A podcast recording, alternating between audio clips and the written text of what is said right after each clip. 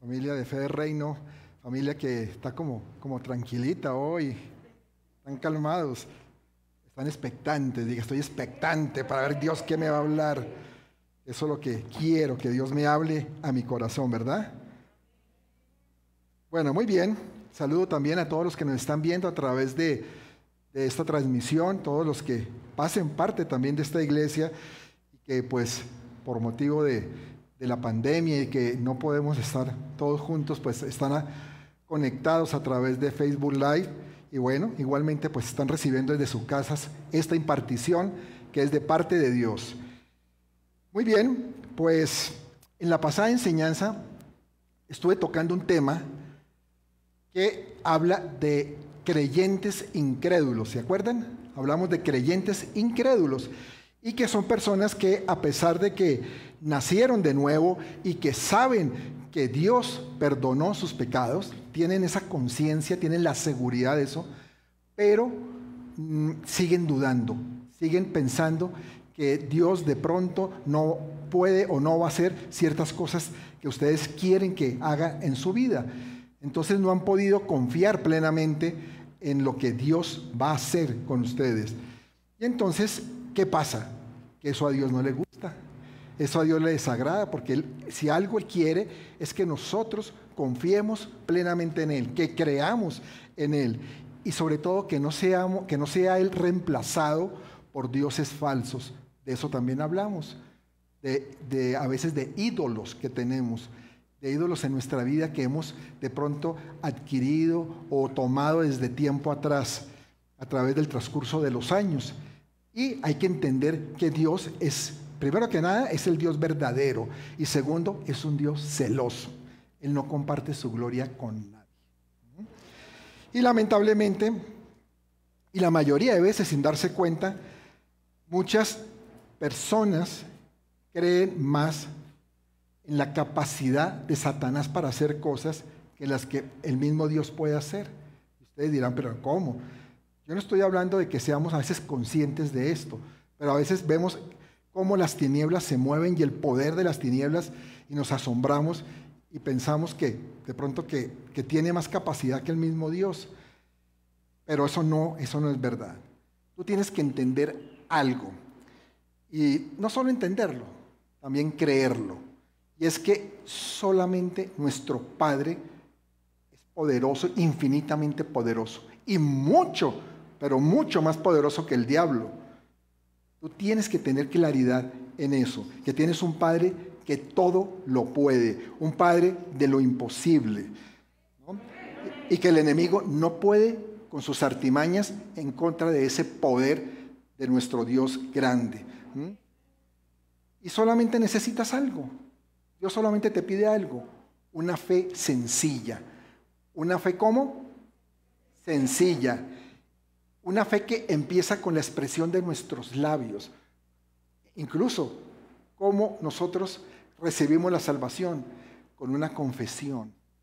Nosotros aceptamos a Jesús confesándolo como nuestro Señor, creyendo que Él murió por nosotros, ¿verdad? Entonces, eso es una fe sencilla. No se necesita una fe muy complicada para que realmente Dios actúe en, nuestra vida.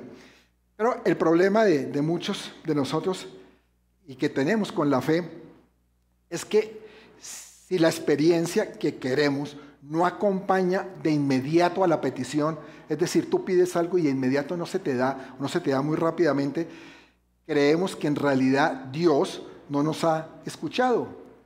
entonces, ¿qué hacemos? Volvemos y hacemos la plegaria. Y repetimos la plegaria pensando que Dios no nos, ha, escuchado, hasta que ya estemos convencidos de que Dios sí nos escuchó. Pero yo quiero que tú entiendas esto. El poder de la oración no se encuentra en, la manera como se dice. Hay mucha gente que piensa, es que usted ora muy bonito y usted sí tiene poder en la oración. No se encuentra ahí el poder de la oración. No es en la manera como se dice ni tampoco necesariamente en la persona que la expresa. Ah, es que como si es el pastor y él sí ora, entonces a él sí se le cumple. No. El poder de la oración está en aquel que la escucha. ¿Me entendieron? El poder de la oración está en aquel que la escucha. En el Padre. Entonces el fondo es tener claro que está llegando hasta el trono y que está siendo escuchada. Y ahí juega un papel muy importante la limpieza de corazón. ¿Con qué corazón la estamos haciendo? Porque estamos haciendo una oración solamente por hacer. O cuando hacíamos oraciones repetitivas, vanas repeticiones, eso no tenía un corazón realmente puro para, para elevar una plegaria. Pero si tu corazón está limpio para llevar esa oración, ten la seguridad que es escuchada y no necesitas estar haciéndola varias veces para que llegue al trono celestial. Dice Primera de Pedro 3:12, quiero que me acompañen allí. Primera de Pedro 3:12 dice, porque los ojos del Señor están sobre los justos y sus oídos atentos a sus oraciones, pero el rostro del Señor está contra aquellos que hacen el mal. Ahí hay algo interesante. Dice que sus oídos están atentos a las oraciones de quienes. Dile, de la mía, mi oración. ¿Cuántos justos hay acá? Amén. Y vemos cómo estas palabras demuestran que, que Dios, pues sí está escuchando las oraciones. Pero sobre todo esas oraciones de las personas que le obedecen sus mandamientos. ¿Por qué no le dices al que está a tu lado? Dile, dile, obedece y, vea, ves, y vas a ver que Dios te escucha. Vas a ver, vas a ver, vas a verlo. Y es que en muchas ocasiones también los creyentes complicamos al Señor, ¿sabes? Y hacemos más difícil el hecho de pedirle a Dios por nuestras necesidades. Ya dijimos en otra enseñanza que Dios es un Dios que no es complicado sino que nosotros tendemos a complicarlo. Y quiero decirles algo, la oración en sí es un acto sencillo, ese expresarle a Dios lo que, lo que deseamos, nuestras necesidades, y presentarnos ante Él como somos, genuinamente. O tú quieres que Dios cuando tú te presentas ante su trono, cuando vas a un cuarto de guerra y donde vas y buscas su presencia, Cambias tu forma de ser, tienes que cambiar tu forma de actitud. Afuera estabas que, así decías cosas que, que, de pronto no fueran muy agradables a Dios, pero llegas, ay Señor, es que yo soy puro, yo soy santo. ¿Cierto que no? Tú te muestras como eres. Y si eres un pecador, muéstrale al Señor que eres un pecador. Dile, Señor, soy un pecador. Me cuesta trabajo a veces hacer las cosas bien, pero por eso vengo ante ti, porque tú sí puedes cambiarme, ¿verdad? Eso es ser uno genuino, ser uno sincero con Dios. Y no se trata ni que seamos ni mejores ni, ni peores personas. Y entender algo, que es el mismo Dios quien escucha en persona, sin intermediarios, sin, sin que se vayan por la libre, ¿no? Realmente no, no, es Dios directico, directico el que está escuchando tus oraciones Así, a veces tú percibas en tus emociones, porque es que a veces las emociones nos engañan. Y a veces en nuestras emociones pensamos que no nos está escuchando. Ay, es que yo siento que Dios no me está escuchando mi plegaria. ¿Yo qué hago? Ya te he dicho que deja de sentir tanto y actúa más bien con, convicción de que Dios está ahí. Dios está atento, ten la seguridad. O tú crees que Dios está, eh, viene Daniel y dice, voy, voy a orarle a Dios y Dios está, no, espérate que voy a ver televisión, voy a ver un programa, un partido de fútbol que están transmitiendo, un clásico allá en, España, y diga, no puedo atender la oración. No es así, ¿verdad? Dios es un Dios que siempre está atento, pero a los que tienen también un corazón puro. Asimismo, pues es de esa manera como oramos y le entregamos a Dios nuestras necesidades, así también tenemos que entregarle nuestros ídolos, esos ídolos que hemos cargado. Simplemente se lo entregamos y ya. No es nada complicado, pero a veces pensamos que es bien difícil. Simplemente es decirle, Señor, yo ya no quiero seguir dependiendo de esto. Yo ya no quiero seguir mintiendo para lograr cosas.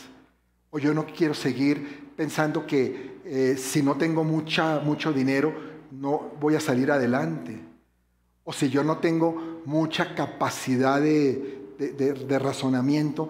Eh, entonces, porque a veces pensamos que tenemos que acumular información. Hay gente que, por ejemplo, un ídolo es, es el, el, raciocinio y entonces razona mucho las cosas o el intelecto y quiere llenarse de cosas, de teorías, de ideas, de conocimiento que no es de Dios para demostrar de que es una persona valiosa. Pero eso hay que entregárselo al Señor porque son ídolos. Y en ocasiones le entregamos a Dios eso y pensamos que van a regresar. Y es ahí, ahí donde toma eh, importancia o relevancia la responsabilidad que cada uno tiene que tomar con esa oración. Cuando ya vas delante de Dios, cuando ya le entregas algo a Dios, es tu responsabilidad también no volver a lo mismo, ¿verdad? Porque el Señor a fin de cuentas, si tú se lo entregaste, el Señor se va a hacer cargo de quitárselo de, de tu vida un hecho. A ver, para que me entiendan. Eh, Alfredo, ven Alfredo, ven acá. Voy a hacer un ejercicio contigo.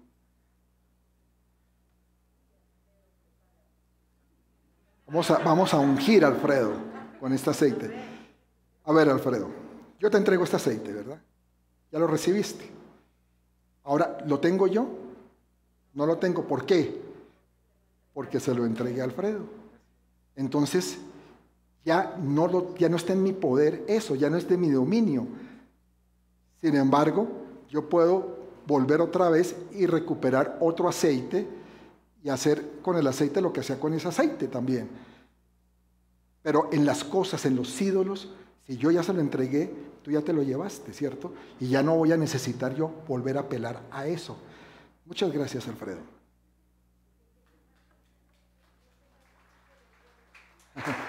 Para que me entiendan, también para aclarar mejor, les pongo un ejemplo. Supongamos que tú le entregaste a Dios un ídolo que tenías que era la manipulación. Hay personas que tienen ese ídolo, que piensan que tienen que apelar a eso para lograr cosas. Y entonces manipulan y saben hacerlo supremamente bien. Pero es un ídolo que tienen en sus vidas. Y al otro día que ya le entregaste a Dios eso, eh, que lo hiciste en oración, de pronto te enfrentas a una situación en donde quieres obtener algo y vuelves y manipulas. Entonces, ¿se lo entregaste o no se lo entregaste a Dios?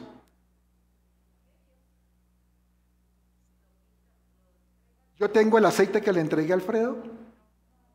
Lo entregué. Pero puedo apelar a otro aceite en un momento dado. Pero eso no quiere decir que no se lo haya entregado y que Dios no lo haya recibido. ¿A qué voy? A que si tú ya le entregaste, tú ya tienes que tomar responsabilidad de lo que entregaste. Ten la seguridad que ya no va a ser igual. Ese deseo de manipular ya no va a ser igual. ¿Por qué? Porque cuando lo intentes hacer, hay dos cosas. O lo haces, lo haces para volver a buscar algo, a pesar de que se lo entregaste a Dios, pero ya no te va a gustar tanto. Ya vas a decir, ¿por qué volví a hacer esto? O llegas a un punto en que tienes la intención, pero no lo haces. Dices, no, yo ya no puedo, ya se lo entregué a Dios, hasta que vas siendo ya libre de eso. ¿Por qué? Porque ya lo entregaste y te vas haciendo libre de ese ídolo que te tenía atado durante años. ¿Estás entendiendo? Porque ahí llega un punto en que el Señor te dice, pero si ya me lo entregaste, yo ya lo acepté. La primera vez que me lo diste, yo ya lo acepté. Entonces ya no tienes que volver a estar en lo mismo cada rato. Pero es que es lo mismo que pasa con nuestras cargas y nuestras preocupaciones. A veces nos cargamos y empezamos y le decimos, Señor, recíbela o esta preocupación, pero volvemos al otro día con lo mismo y al otro día con lo mismo y repetimos y repetimos. Ay, yo creo que Dios se aburre, la verdad. De verdad, yo creo que Dios se aburre siendo Dios. Pero otra vez vienes con lo mismo, hijo. ¿Por qué si ya me lo entregaste vuelves a volcar con lo mismo?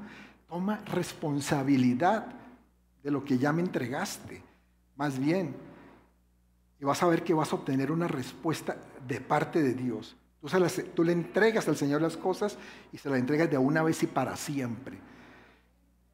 Ahora, el hecho que no tengamos o que no obtengamos una respuesta inmediata no significa que el Señor no haya escuchado y que no vayamos a obtener una respuesta. Sí la vamos a obtener, pero a veces tenemos que aprender también a esperar, a esperar en Él. Ahora, por otra parte, para ser libres de las ataduras de los ídolos, es básico conocer la verdad de Dios, lo que Dios dice. Pero también es básico que nosotros seamos veraces, que caminemos en esa verdad. Dice el Salmo 51.6, si me quieren acompañar, por favor. Salmo 51.6. Eh, ¿No se están publicando los versículos? ¿No los tenemos? He aquí, tú amas la verdad en lo íntimo y en lo secreto me has hecho comprender sabiduría. Dios ama la verdad en lo íntimo. Cuando tú vas a la presencia de Dios, tú no le vas a mentir, ¿cierto? Tú no le puedes esconder a Dios lo que tienes, tus pecados o tus ídolos. Tú no los puedes esconder porque Dios lo conoce. Lo que pasa es que Dios quiere que tú se lo digas, que digas esa verdad, porque Él ama la verdad en lo íntimo. Y así es que vamos a tener realmente una verdadera libertad en Cristo. Por eso es la importancia de ser honestos con Él, de que tu oración sea una oración honesta. Aunque yo les digo algo, para, para muchos cristianos a veces les cuesta porque, ¿saben por qué? Porque no están satisfechos con Jesús.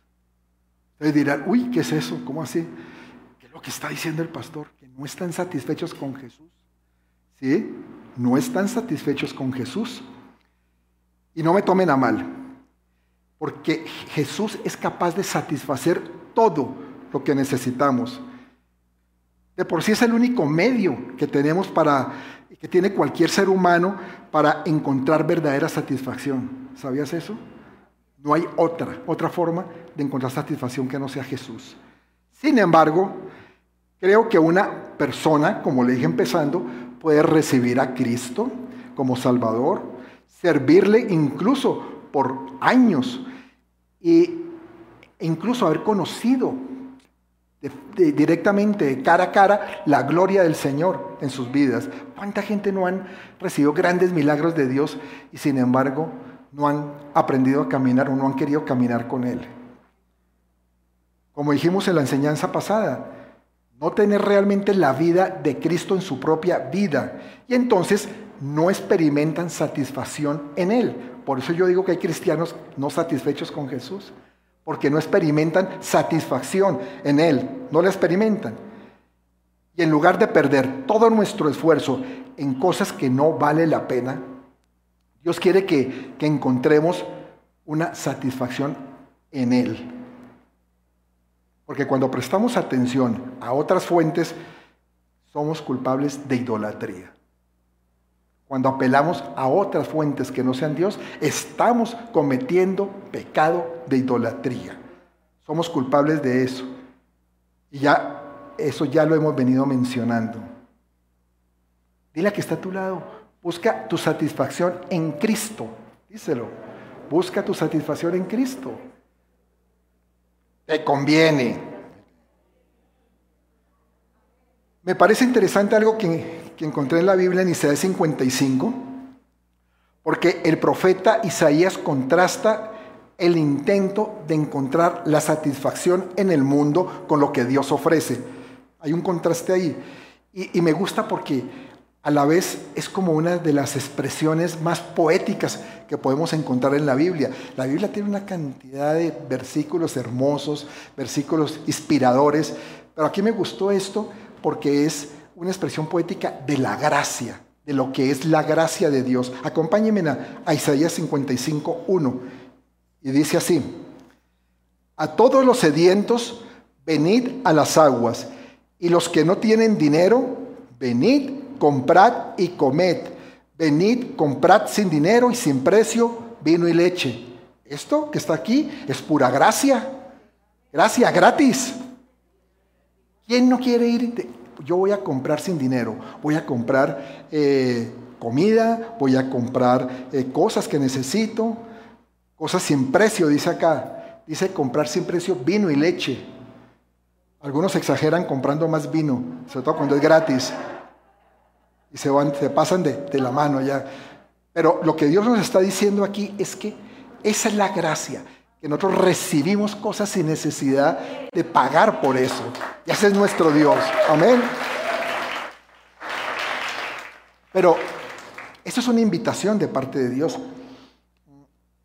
Y junto con esta invitación, Dios hace una pregunta en el siguiente versículo que atormenta a los seres humanos. Primero nos, nos da un versículo de su gracia, pero viene una, una pregunta enseguida que dice lo siguiente en el verso 2. ¿Por qué gastáis el dinero? O sea, ya le dio Dios por gracia algo. Y luego le dice, pero ¿por qué gastáis el dinero en lo que no es pan? Y vuestro trabajo en lo que no sacia. En efecto, aquí lo que Dios está preguntando es, ¿por qué trabajas tanto por las cosas que nunca van a ser suficientes? Que nunca te van a ser suficientes. A ver si me entienden. Hay personas que no se satisfacen con nada, por más dinero que tengan. Yo he conocido gente que dice, es que no me alcanza. Si me aumentan el sueldo, sé que me va a alcanzar. Y le aumentan el sueldo y está más endeudado, porque ahora pensó que tenía más y se endeudó más y tiene menos. Curioso, ¿no? Pero eso pasa. Otras personas eh, viven pendientes de, tener, adquirir un carro del año, ¿no? Porque eh, estamos en el 2021, compré el 2020 y ya se entró el 2021. No, ya me quedé atrás, tengo que adquirir ahora un carro del 2021. Porque nunca se satisface. Y apenas compren el 21, van pasando unos meses y ya no están satisfechos. Está esperando que se acabe el año o que salga el modelo del 22. Y así van gastando su dinero. Yo diría que derrochando. O que o compran una casa, y en una casa hermosa, cómoda, y apenas ya están viviendo ahí, pasa un tiempito y ya no les satisface plenamente.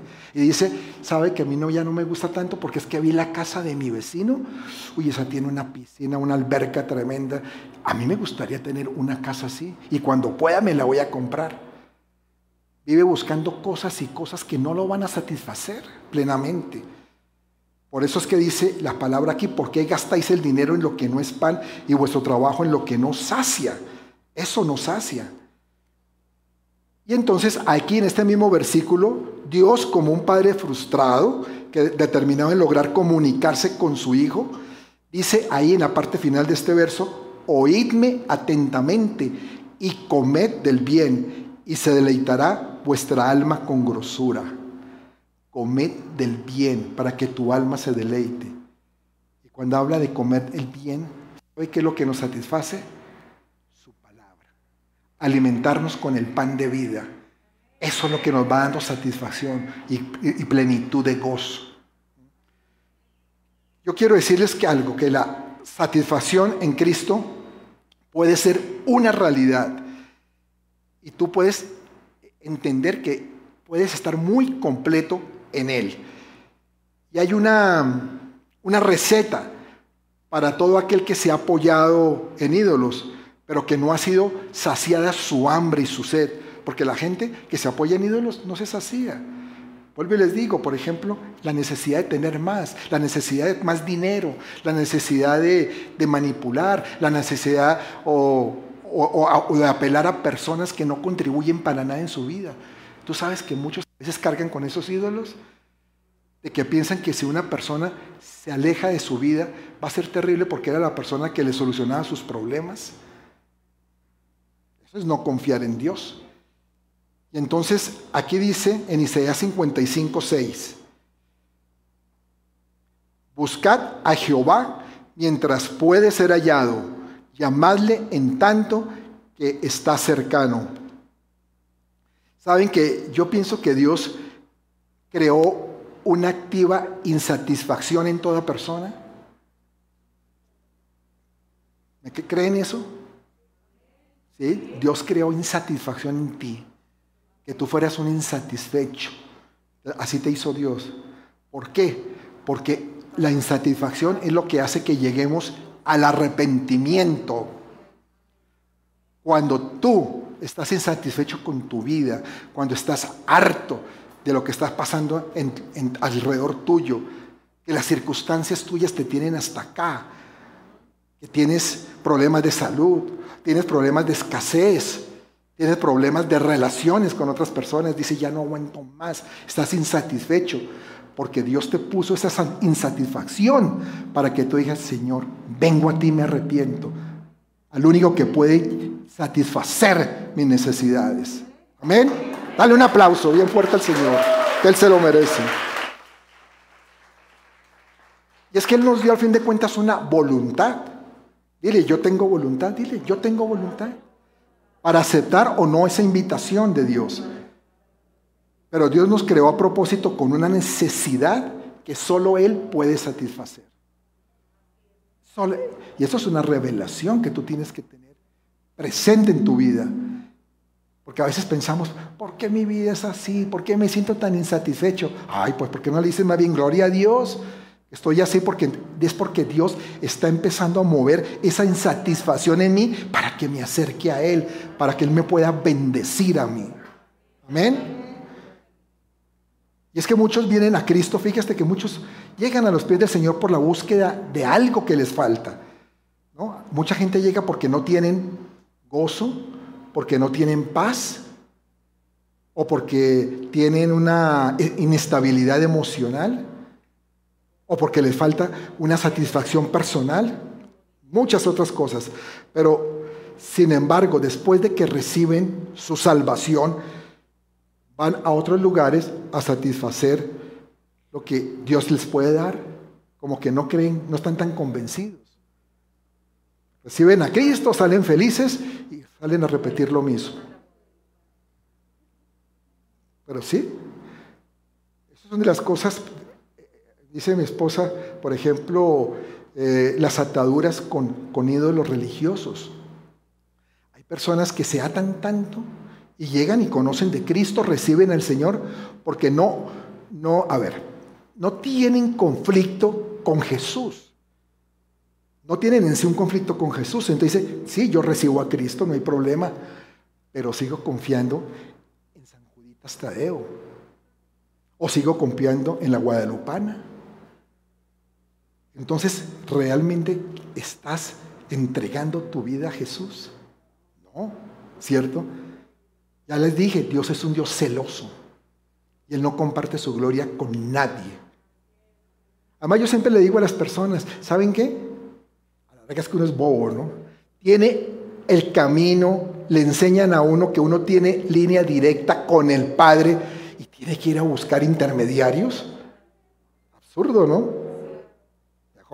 Vete directo con tu Padre que Él te espera con los brazos abiertos y Él quiere escuchar tu plegaria para abrazarte y para satisfacer tu necesidad. Amén.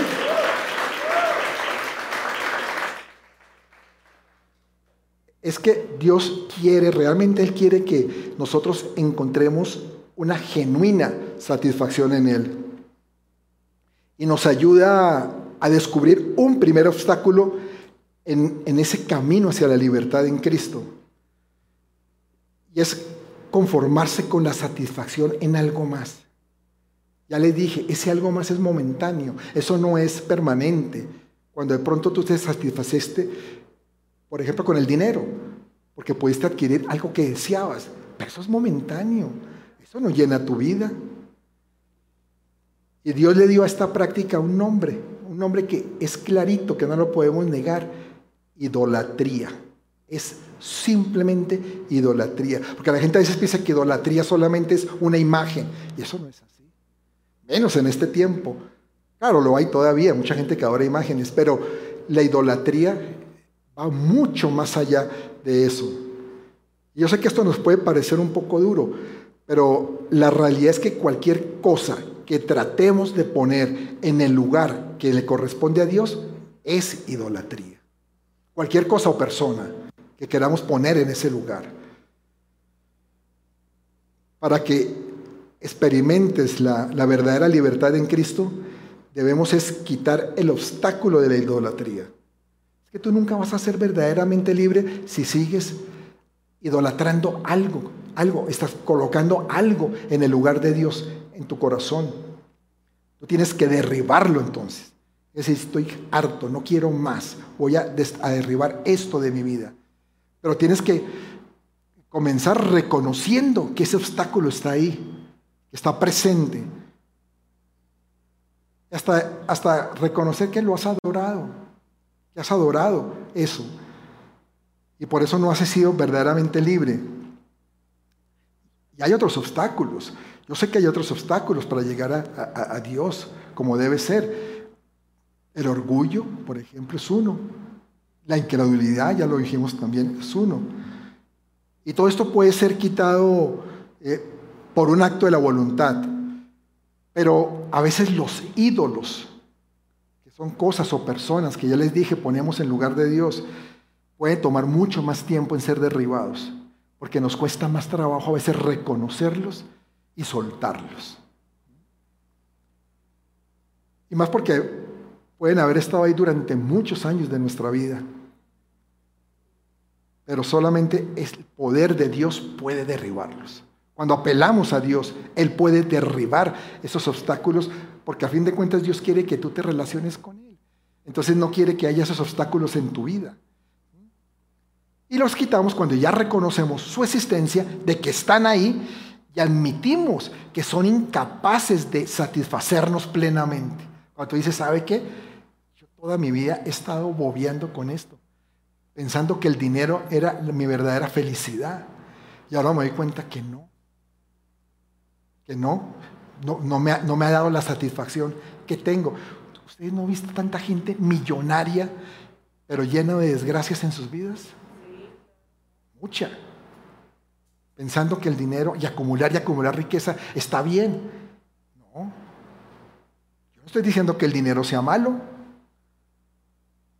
Es bueno tener dinero y tener para sus necesidades. Y Dios quiere darnos para nuestras necesidades. Pero no que sea nuestro Dios. Esa es la gran diferencia. Y que toda nuestra razón de ser sea en pos de conseguir dinero. Miren, la nación de Israel luchó terriblemente con el pecado de la idolatría. Eso lo hemos comentado en otras oportunidades. Y vemos cómo Isaías describió lo que vio en medio de una prosperidad del pueblo de Israel. Y es que a veces la abundancia también nos puede llevar a, desviar nuestra mirada del Dios verdadero. A veces cuando la gente tiene, como que se olvida y entonces vuelca su mirada hacia otro Dios. El poder, el dinero, todo eso. Y aquí nos dice Isaías, nos cuenta en Isaías 2.6.8, dice lo siguiente. Ciertamente tú has dejado tu pueblo, la casa de Jacob, porque están llenos de costumbres traídas del oriente y de agoreros como los filisteos, y pactan con hijos de extranjeros. Su tierra está llena de plata y oro, sus tesoros no tienen fin. También está su tierra llena de caballos y sus carros son innumerables. Además su tierra está llena de ídolos y se han arrodillado ante la obra de sus manos y ante lo que fabricaron sus dedos. Lo que está diciendo el Señor, mire cómo esto hace que nos desviemos de Dios cuando empezamos a colocar ídolos en nuestra vida. Porque estamos hablando de ídolos que traíamos antes de conocer al Señor. Pero hay veces que estando en el Señor, como que nos desviamos y como que otra vez nos volcamos hacia un ídolo. Ah, no, es que yo mejor acudo a tal persona, es que esta persona es la clave para que me ayude para conseguir este negocio o este trabajo. Y uno les dice, pero ya le oraste a Dios, le pediste a Dios a ver si es por ahí. No, es que es por ahí, es que está la persona clave, es que está así. Es. ¿Qué estás haciendo? Poniendo un ídolo porque le estás poniendo en el lugar de Dios. Pensando que esa persona sí, pero Dios no. ¿Ves? Y a veces no nos damos cuenta. ¿Están entendiendo, mis amados? Muy bien. Y en las primeras palabras ahí del verso 6, Isaías escribió, ahí de lo que acabamos de leer, ciertamente tú has dejado tu pueblo. Tú has dejado tu pueblo. Isaías concluyó que él no veía señal de la presencia de Dios allí. Le dijiste, Señor, tú has dejado tu pueblo, pero es que mire todo lo que están haciendo. Dios había prometido no abandonarlos. Y no lo hizo. Es que eso es diferente. Tú tienes que entender esa diferencia. Que a veces pensamos que Dios nos abandonó. No, Dios no te abandona. Pero sí Dios se hace de pronto a un lado. Hasta que tú caigas en cuenta y vuelvas a acudir a Él. Y Él está presto a escuchar. Pero Él no te abandona. Él no lo hizo con el pueblo de Israel. Pero hay una cosa, que donde el pecado está, donde es rampante ese pecado, Él remueve las señales de su presencia. Por eso es que yo le digo, Señor, líbranos de que tu presencia se vaya de nuestra congregación, de que haya pecado en nuestra congregación. Cuando hablo de pecado, no es que no tengamos pecados nosotros. Todos tenemos pecados, todos pecamos, ¿cierto? De una u otra manera. Pero cuando es un pecado concebido, porque hay congregaciones con pecados concebidos dentro de, de su iglesia. Qué triste, pero es así. Y entonces la presencia de Dios se va. Porque Dios no puede estar donde está el pecado. Y eso es muy triste. Y a la nación de Israel se le había dado todo. Sin embargo, ellos rehusaron recibir y ser satisfechos con lo que Dios le estaba dando. Y prefirieron negociar esa verdad que sus corazones conocían, porque ellos conocían todo lo que Dios había hecho. Sabían que Dios los había sacado de la esclavitud después de 400 años de Egipto. Conocían muchas cosas de Dios, pero prefirieron negociar eso, esa verdad de Dios, por lo que sus ojos podían ver, por las riquezas que ellos podían ver. Es que por los ojos, mis amados, también entra la codicia. Y muchas personas buscan la manera de satisfacerse desviando sus ojos de Dios, de ese Dios de su salvación. Tremendo, ¿no? Por eso dile al que está a tu lado, cuidado con lo que mira tus ojos.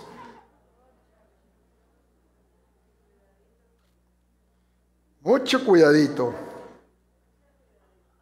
Isaías nos recuerda que los ídolos de una persona no pueden beneficiarle en nada, en nada. Es más, que va a traer vergüenza para la vida de esa persona en el tiempo. Tremendo. Dice Isaías 44, verso 10, dice 10 y 11. ¿Quién formó un Dios, un Dios con D minúscula? ¿Quién formó un Dios o quién fundió una imagen que para nada es de provecho? He aquí que todos los suyos serán avergonzados, porque los artífices mismos son hombres. Todos ellos se juntarán, se presentarán, se asombrarán y serán avergonzados a una. Y es que Él nos da muchos destellos de lo que hay en la destrucción de los ídolos. Y uno precisamente es lo que les hablaba, uno muy marcado por la sociedad es el dinero. Es una, es un, el dinero es como una esclavitud que la gente acepta con gusto, ¿sabes? Ay, yo sí quiero ser esclavo del dinero. ¿Verdad? Mire, te lo aseguro que si tú le preguntas a algunas personas, ¿tú te, gustaría ser esclavo del dinero? Ay, ¿por qué no? Qué bueno, pues que si tengo, a mí no me importa. ¿Verdad? Además creen que eso les da seguridad y les da prestigio. Yo, yo lo llamo una, una esclavitud con cadenas de oro. Y la sociedad le da una importancia tremenda al dinero, tremenda. En las, en las grandes ciudades, si ustedes van a cualquier ciudad, ¿qué es lo que, los edificios más imponentes? Los bancos, las aseguradoras, los que manejan el dinero, porque se le da como más tributo a eso. Pero en cambio, donde se han establecido iglesias grandes, iglesias de unas construcciones hermosas que no son muchas, vienen los ataques más terribles. Y la gente cuestiona, Miren esos pastores, lo que están haciendo. Miren todo ese dinero que le están metiendo a eso, a esa estructura. ¿Ah? Y luego dicen que hay pobrecitos, no. Porque es que es para Dios y si a Dios se le puede dar algo muy digno, muy bueno, qué bueno. Pero la gente eso sí valora si se le está dando honra al dinero, a la gran banca y a todo eso, ¿verdad? Eso es para pensarlo, ¿verdad? Ahora, de acuerdo con Isaías, los ídolos pueden también tomar forma de, seres humanos. Y vemos allí más adelante en el verso 13 que estábamos viendo de Isaías 44, lo siguiente, dice, el carpintero tiende la regla, lo señala con almagre, lo labra con los cepillos, le da figura con el compás, lo hace en forma de varón, a semejanza de hombre hermoso, para tenerlo en casa. Y este punto lo podríamos aplicar literalmente en algún momento que cada uno de nosotros exaltó a alguien eh, eh, más de lo que debería hacerlo, en ese lugar que les dije que le pertenece a Dios. Y pudo ser tu padre o tu madre, pudo haber sido, o pudo ser algún amigo, algún pariente, alguien que te entendió la mano, alguna autoridad, un jefe que, hayas tenido, en sí alguien que haya influido, influido mucho en tu vida. Y eso no es lo que Dios quiere, fíjate. Y a pesar de todo eso, el Señor vuelve y nos, nos da su mano. Extiende su mano de misericordia para decirnos, no importa, ven acá, ven a mí. Dice Isaías 44, 21, acuérdate de estas cosas, oh Jacob e Israel, porque mi siervo eres. Yo te formé, siervo mío eres tú. Israel, no me olvides. Definitivamente la misericordia de Dios es indescriptible. Que no le hagas un aplauso bien fuerte a, a ese Dios de tu misericordia.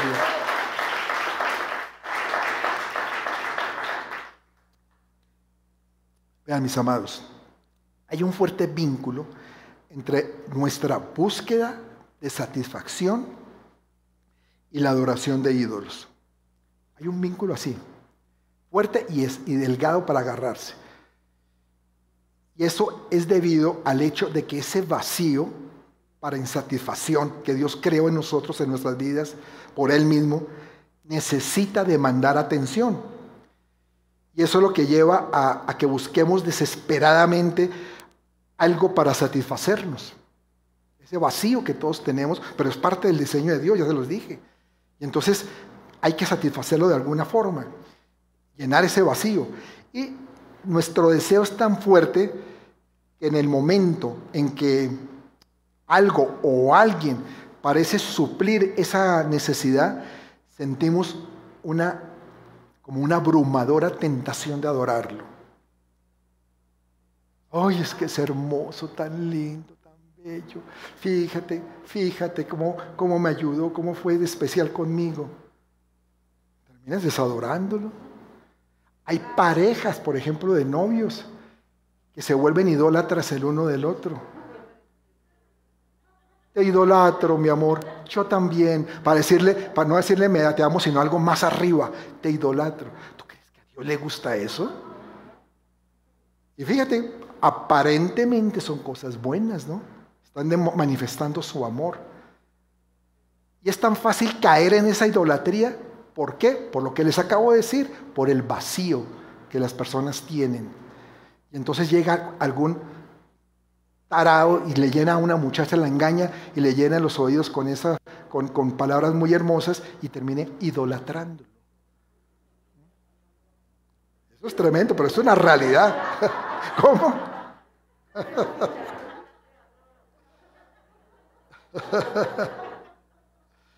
Entonces hay que, hay que entender eso, que a ti te quede claro, que en todos los seres humanos tenemos ese vacío que causa insatisfacción, pero provocado por Dios, pero no para llenarlo con cualquiera, ni con cualquier cosa, solamente con Cristo Jesús lo podemos llenar, solamente con Él.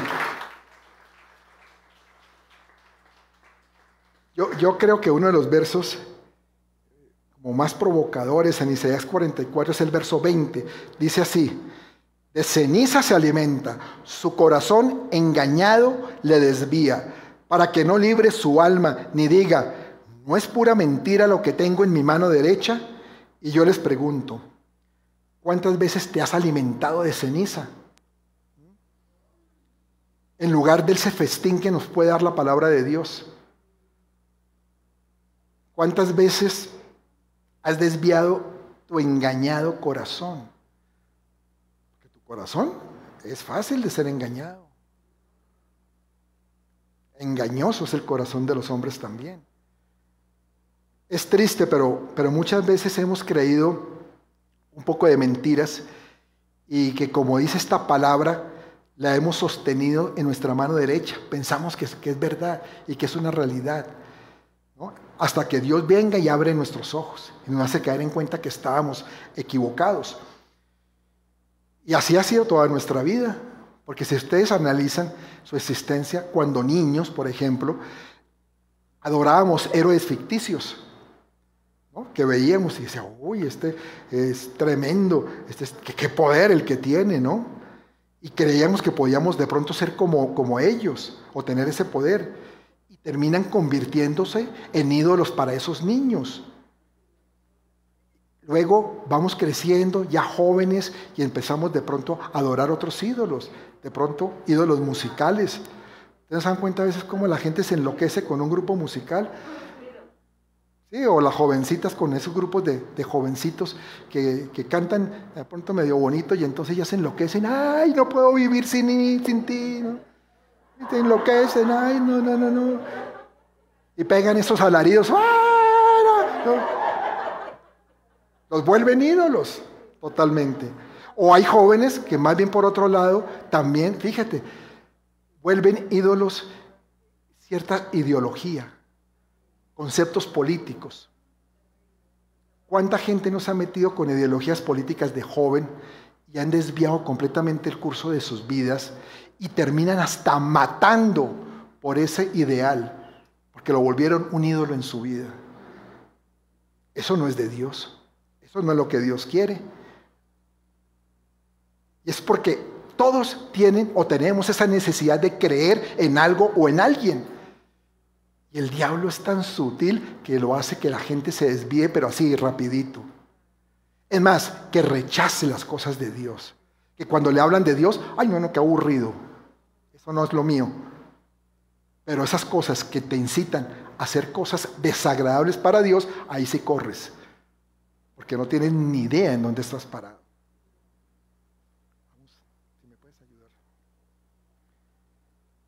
Solo Dios puede suplir esos vacíos, esa necesidad.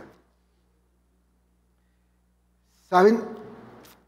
Al principio pensamos que cuando somos atrapados por una de estas mentiras, pensamos que es algo bueno. Y durante mucho tiempo caminamos engañados hasta que viene Dios a nuestra vida y le permitimos que eso se deshaga de nosotros, se vaya de nosotros. Y nos aferramos a la mano de Dios para no volver a caer en lo mismo. Pero Satanás va a intentar, te lo digo, Satanás va a intentar lanzar nuevamente ídolos delante de nosotros para que tú vuelvas a caer. Él, es, él vive trabajando para que tú te pierdas constantemente. Él hace cosas para que tú te desvíes de Dios. Pero yo lo que te digo es que tú tienes que mantenerte firme, firme en tu fe confiando que el Señor Jesucristo nos va a sostener y que Él es el único que puede suplir todo tus carencias. Jesucristo es el único que puede satisfacer nuestras necesidades. No hay nadie más. Ya te lo dije, Dios te diseñó así, con insatisfacciones. Pero ¿para qué? Para que fueran satisfechas por Él y las hizo a través de su Hijo Jesús, cuando lo envió a este mundo para darnos una vida, un porvenir, un horizonte, una eternidad y una salvación. Jesucristo es el único que lo puede hacer. Pero muchas veces no vamos a Él porque nos parece o sentimos. Ya les dije, sentir no es bueno. Movernos por sentimientos no es bueno. Pero sentimos, ah, es que no, no es ese Dios que nos ama profundamente. A veces siento que Dios no me ama. O, siento que no soy digno de recibir ese amor. Y entonces terminamos por reemplazarlo por algún ídolo. Tú no puedes caer en esa trampa, ¿sabes? No puedes caer en esa trampa. Para ir cerrando, yo quiero decirles muchas personas buscan apoyarse en, algún ídolo o ídolos porque en el fondo nunca le han dado una oportunidad a Dios. Nunca se han, no han querido conocer a ese Dios que los creó, que los ama, que quiere mostrarles un diseño que hizo para tu vida. Y a veces la gente no se acerca a Dios, ¿saben por qué? porque temen a que su vida cambie. Es paradójico. Estamos insatisfechos con nuestra vida, pero a veces tememos que nuestra vida cambie. porque como que nos metemos en una zona de comodidad. Así vivamos mal, pero como que nos conformamos a eso. Nos conformamos a vivir mal. Y entonces tememos de que Dios vaya a cambiar nuestras circunstancias. Y eso lo que hace es que nos pone en una situación de incredulidad. Hace dos semanas les dije, la incredulidad es la madre de todo pecado, porque al fin de cuentas es la única que nos lleva a la perdición. Y la, incredulidad se intensifica más, es más profunda cuando fracasamos en algo, ¿cierto? Si tú inicias un proyecto, un negocio y fracasas, entonces como que ya no crees en Dios. Y dice, a ver, ¿dónde estaba Dios? ¿Dónde estaba Dios que no me ayudó y que hizo, o sea, que permitió que yo fracasara en esto, que yo perdiera dinero en esto? Y empiezas a dudar y dice, ¿realmente Dios eh, puede ayudarme? ¿O realmente Dios está conmigo? Y entonces se mete la incredulidad en tu vida. Y muchas veces nosotros andamos lejos de los caminos de Dios eh, y, no transitamos en ellos y nos alejamos de Él. Porque queremos hacer las cosas a nuestra manera y no a la manera que Dios nos dice que la hagamos. Y nos apoyamos en personas, nos apoyamos en cosas que no son Dios, que no es el Hijo de Dios ni, ni la obra de la cruz. Y luego le echamos la culpa a Él. Hacemos todo como queremos. Nos va mal y luego Dios, ¿dónde estabas tú? ¿Por qué permitiste que esto me pasara? Por favor, es que tú estabas por otro lado. Dios no quiere que te vaya mal. Pero ¿por qué lo dejaste? ¿Por qué confiaste en ti o confiaste en alguien, en algún ídolo? En tus recursos, en otra persona y no en Dios. Tú tienes que ser una persona de fe. Una persona de fe. Cree en ese inmenso amor de Jesús, de ese inmenso amor de Dios, ese inmenso amor que te lo describe Primera de Corintios 13. Si tú quieres conocer el verdadero amor, lee Primera de Corintios 13 y vas a ver cómo es ese inmenso amor. Un amor que no se jacta, un amor que no se envanece, un amor que todo lo sufre, que todo lo puede, que todo lo soporta. Un amor desinteresado, Ese es el amor de Dios para ti. Un amor que lo llena todo. Y yo te invito a que dejes de moverte en tus emociones engañosas. No te muevas en ellas. Porque eso solo te va a conducir a fracasos en tu vida. Te lo aseguro, porque te lo aseguro. Más bien, ¿sabes qué? Yo te invito a que tú creas lo que eres en Cristo Jesús. Porque tú en Cristo eres una criatura nueva un hijo de Dios, un hijo con promesas, un hijo con derechos, con herencia, con beneficios, un hijo que recibe todas las satisfacciones de parte del Padre. Dios no quiere que tú seas una persona desdichada. Dios lo que quiere es que tú no lo, vaya, no lo dejes a un lado. Él quiere guiarte por tu vida, por ese camino no que te vayas por un camino en incredulidad, moviendo ídolos alrededor tuyo para ver si las cosas te pueden funcionar. No, tú tienes que confiar en que solamente Dios es el que te puede sacar adelante. Nada más, ni nadie más. Solo Él. Él puede suplir todo lo que tú necesitas.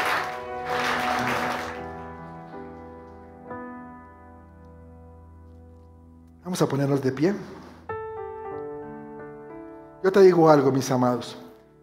Sea lo que sea, a lo que tú te has estado aferrando para conseguir satisfacción, te lo digo de corazón, es una mentira. A menos que sea Cristo. Él es la verdad. Dice la palabra que Él es la verdad.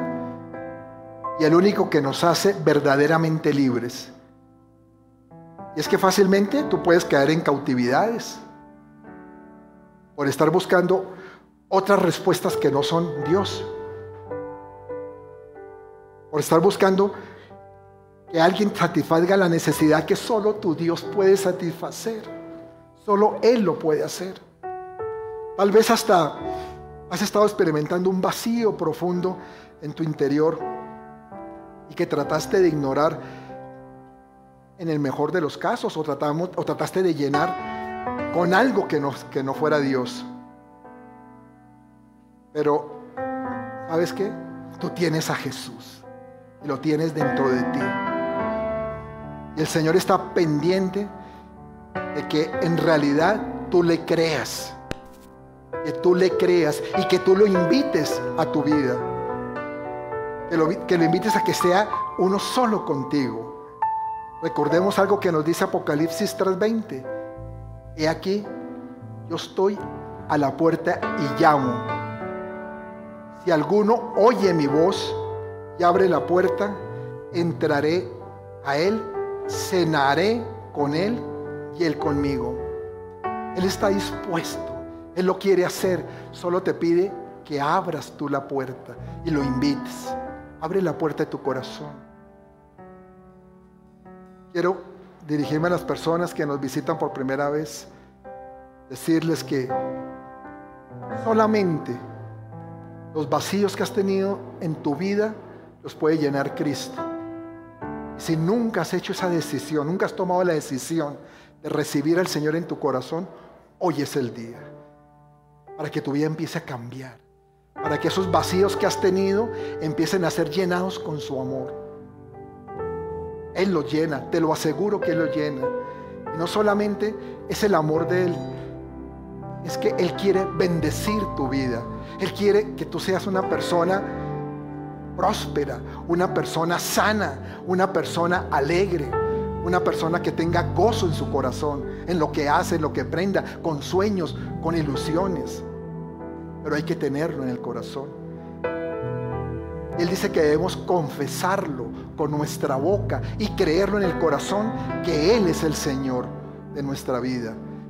Aquí pues la mayoría, pues prácticamente todo lo hemos hecho, algún día lo hicimos, yo lo hice ya hace este mes de mayo hace 28 años. Lo hice. Cambió completamente mi vida. Y hoy me siento gozoso de ese mayo del 94 en que Dios entró a mi corazón. Y hoy puede ser tu día, de los que no lo han recibido. Hoy puede ser tu día. Y si tú quieres hacerlo, ¿sabes qué tienes que hacer? Levanta tu mano. Levanta tu mano y dile, ¿sabe que sí? Yo quiero eso. Yo quiero ese Cristo en mí. Yo quiero que Él cambie las circunstancias de mi vida. Si lo quieres hacer, las personas que vienen por primera vez, levántame la mano, nomás. No tienen que hacer nada más. Y yo les digo, yo, oro por ustedes. O ya lo hicieron. Gloria a Dios, gloria a Dios, gloria a Dios, gloria a Dios. Dios te bendiga. Como dice la palabra que hay que confesarlo con nuestra boca, pues vamos a hacerlo. Cierra tus ojitos ahí donde estás y vamos, van a repetir conmigo esta oración. Cierra tus ojos, por favor. Amado Padre, en esta tarde he comprendido que solo Jesús puede llenar el vacío que hay en mi corazón. Hoy entiendo, Señor, que nada ni nadie puede satisfacer las necesidades que tengo y que he tenido a través de mi vida. Pero tú sí, Señor Jesús, tú sí puedes. Y por eso hoy, creyendo en mi corazón, yo confieso que Jesús es el único Señor y Salvador de mi vida. Él murió por mis pecados. Que Él fue a la cruz en mi lugar. Y también que Él resucitó para darme una nueva vida y mostrar el camino que yo voy a seguir de aquí en adelante. Gracias Dios. Gracias por el regalo de la vida eterna. En el nombre de Jesús. Amén. Y amén. Yo les invito a que, a que esperemos en Él. Si de pronto no has encontrado todavía una respuesta por alguna razón, algo que tú estás anhelando, espera confiadamente en Él. No acudas a nadie más, a nada más.